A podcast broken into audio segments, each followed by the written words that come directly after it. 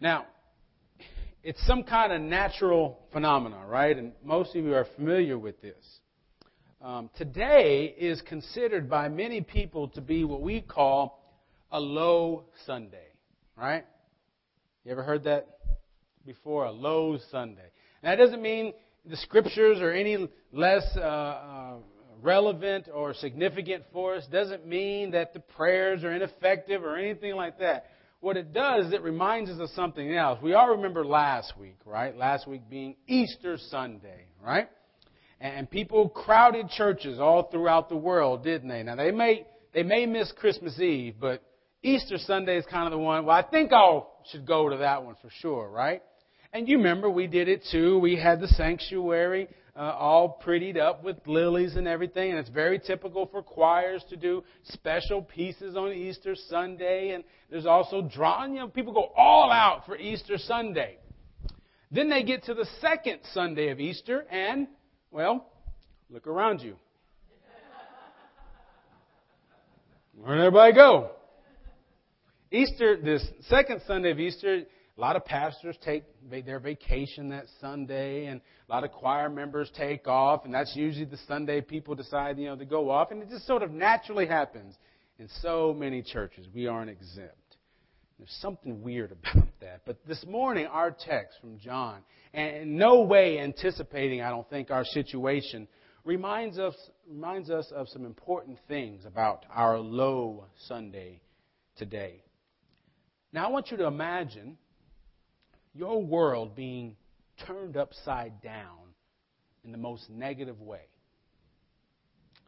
Imagine that your teacher, your hero, right, your God, your Lord, the one you thought was king, the one you knew was going to come and change everything and take care of everybody, right? He's been arrested, he's been beaten, mocked, and he's been killed. And now all of a sudden your choice to follow him seems a bit foolish, right? And of course, that, that that's a we understand that's a scenario that the disciples went through, the disciples of Jesus, and they found themselves fearful, understandably fearful for their own lives because they killed Jesus. Why in the world wouldn't they kill us if they found out we followed him or if they found out we were part of his group? And so here they are, fearful, trembling, I suppose, and worried about their lives and who knows what else, hiding away in this room when all of a sudden Jesus pops in. And pretty literally, it seems, he kind of pops in, right? Santa Claus at least needs a chimney, not Jesus. He just kind of shows up. Now, and who knows what this experience is like, and they finally figure out it's Jesus. Maybe they thought it was a ghost at first. Maybe they thought, man, really, I should have laid off that last night.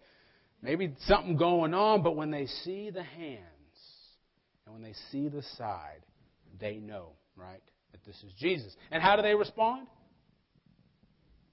They're joyful, right? Remember, he was just killed, but here he is again, and he is joyful. Joyful. They are joyful. Immediately, their fear is taken away from them, and they are filled with joy. And then Jesus, he had promised them this gift for quite a while. And at this very moment, he breathes on them and gives them the Holy Spirit.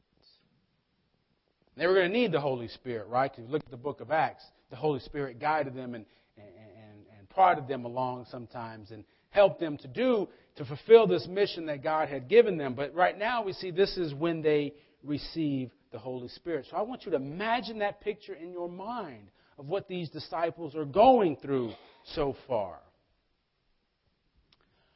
Now I want you to imagine a modern church, modern day church, where on any given Sunday, somebody in the congregation, somebody's come fearful of something. And maybe it's not just fear. Somebody comes in angry about something.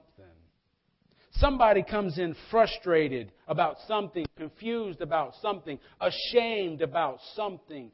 I know the stories, and if you don't, you don't know, let me tell you that this is true. People come in every Sunday with so many things on their hearts that they're dealing with in their lives. And in much the same way, like the disciples, church becomes kind of this place where they can just hide.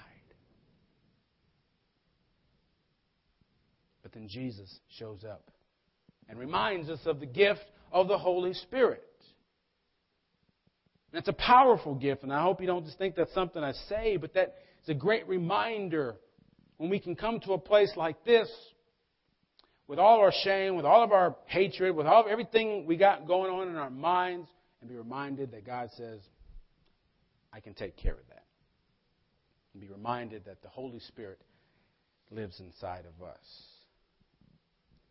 Now, that's a promise. If I were sitting where you were, I think I would have said amen by now. But that's a promise we have. But I want us to think, what does that have to do with our Low Sunday, our second Sunday of Easter? Well, think about the disciples. They've been fearful, world upside down, blah, blah, blah. They meet Jesus. They receive the Holy Spirit. They're filled with joy. What do they do next? As they're in their little circle, maybe, they realize somebody's missing. Now, I want you to do something for me real quick. Look around. Somebody's missing. And the disciples said, you know what? Somebody's missing, and we're going to go find him.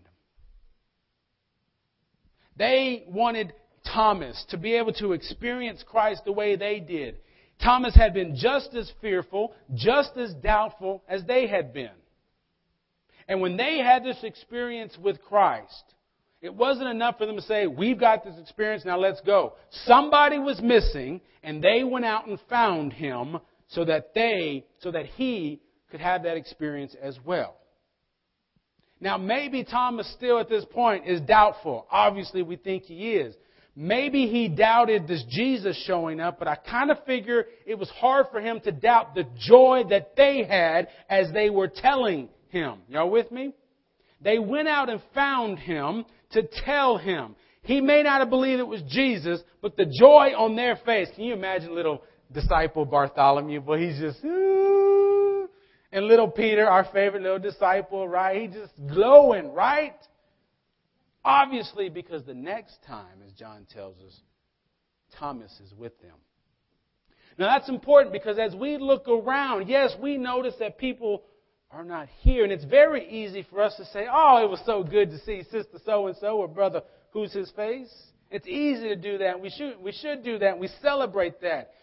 It's a little more difficult, though, and I think a little more in line to our calling to look around and say, who wasn't here this morning?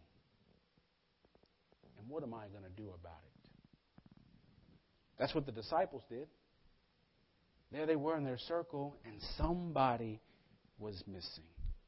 And the reason why, understand, we say this over and over, the reason why we'd want to do something about it is because we have come here, and we come with all of our fears and whatever else it is, and we come and receive the Holy Spirit again. We come to have this experience with God, and we only want that experience for other people as well. The same way the disciples wanted Thomas to have the experience, we want our sisters and our brothers to have that same experience. And we also want it for ourselves, but let's be honest, right? It's very easy for anybody to stay at home on their couch in their bunny slippers and curlers and bathrobe and hear any sermon they want online, right? Or you can go download any kind of Bible study. You don't need me, right? You can go look up any hymn and sing along karaoke style, can't you? Of course you can. But there's something about being here. Am I right? There's something about being face to face with more of God's people. There's something about singing together. Mm. There's something about praying together. There's something about sitting next to each other. And what we need to remember is that in these moments that we have together, God shows up. Those are the other stories we know as well. God shows up in our meeting together, the same way God showed up for those disciples behind those closed doors. So we realize God shows up and God can take our fear and give us hope or encouragement. God can take our anger and give us joy. God can take our shame and give us acceptance. God can take every mess up we've ever had and offer us forgiveness. Those are the kinds of ways, friends, that God shows up when we can come together as God's people. And as God's people, we can expect that God will show up. We might look around and not see anybody else, but we can be sure at least somebody's here. Y'all with me? Now the question is, if we can come and we can be sure and we can expect God to be here, praise God for that. Again, if I were sitting where you would sit, I think I would have said amen, but that's just me anyway. But the bigger question then we ask is, how do we respond when God does show up? And that's where Psalm sixteen comes in. Short little psalm. It doesn't look like a whole lot. Very straightforward, it seems. But Psalm sixteen gives us a, a great image of what it means for us to discover our response to God. Now, again, you need to ask any of the people who are on the in the Thursday morning Bible study. They'll tell you about it. We had a little too much fun than I think we need to have right now. But this, um, but this psalm is cool because in the psalm, the psalmist talks about, among other things, right? The psalmist has made up his mind. He's had enough with all these people who are doing their own things and offerings to other gods. He's had enough of that. And God becomes his portion and his cup, right? God becomes the one whom he chooses. And then he goes on, if you were able to recognize it, read it again. And he and it gets lost kind of in English, the way it just sort of reads. But he talks about his heart. Talks about his hand. Talks even maybe about his tongue. He even talks about his kidneys. Yeah, you didn't have that in your version, did you? See what kind of fun we can have? But the image we have is, actually he gets to his whole body. And what he's saying is, I have chosen God, and I have decided to respond by giving all of myself. My hands, my tongue, my mind, even my kidneys. It's a little more to that, but it's there. And it seems to me, now don't get me wrong, a lot of things can happen when we, like Thomas, can reach out our hands and touch, like, like Thomas did to Jesus. Great things can happen. But it seems to me that the church is full of just finger pointers. And what I mean by that is, well, it's kind of easy, right, just to kind of put our Our hand in there, or a finger in there, like Thomas did, right? And you know what I mean, you know. Well, I went to church the other day. You know, I'll I'll be all right for the next few weeks, you know. Or, or you know, the, the tithing stuff. Well, I don't really need a tithe. I give my dollar every week, so you know, it's it's there. Or or the praying stuff. I don't need to pray for that preacher. Somebody else is doing it anyway, right? We're just kind of in there, right, with our with our one little finger in our hand. And, you know, that community stuff, you know, the whole church signed up as a partner. Somebody else will do it. I don't need to do it, right? But think about it. You put your arm out for a little while. What happens? My arm gets tired, right? And then what do you want to do? Thank you. I'm done with that, right? And we know better, and we understand better, and we've been taught better. That's not the way the song goes. The song tells us maybe we start with a finger or with a hand, and we put that right hand in. And maybe sometimes we put that right hand out. But then you know we got to put the right hand back in. And then we don't stop with the right hand. We got to come back with the left hand. And we're going to end up with the left hand in there, aren't we? And then we're going to take our right foot, aren't we? And then we're going to take our left foot. And then some of us are going to shake it all about, aren't we? But the point is, you get to a point where your whole body is in, shaking all about, right? And that is what the psalmist teaches us, that if we are going to decide that God is our portion and our cup, we can't finger point and say, well, I'll just do this much. I'll just get away with this, hoping and believing, maybe not so much, but thinking that that's enough. The way we respond to God is by putting our whole body in. And friends, I want you to take it from people who have learned what it means to put their whole body in.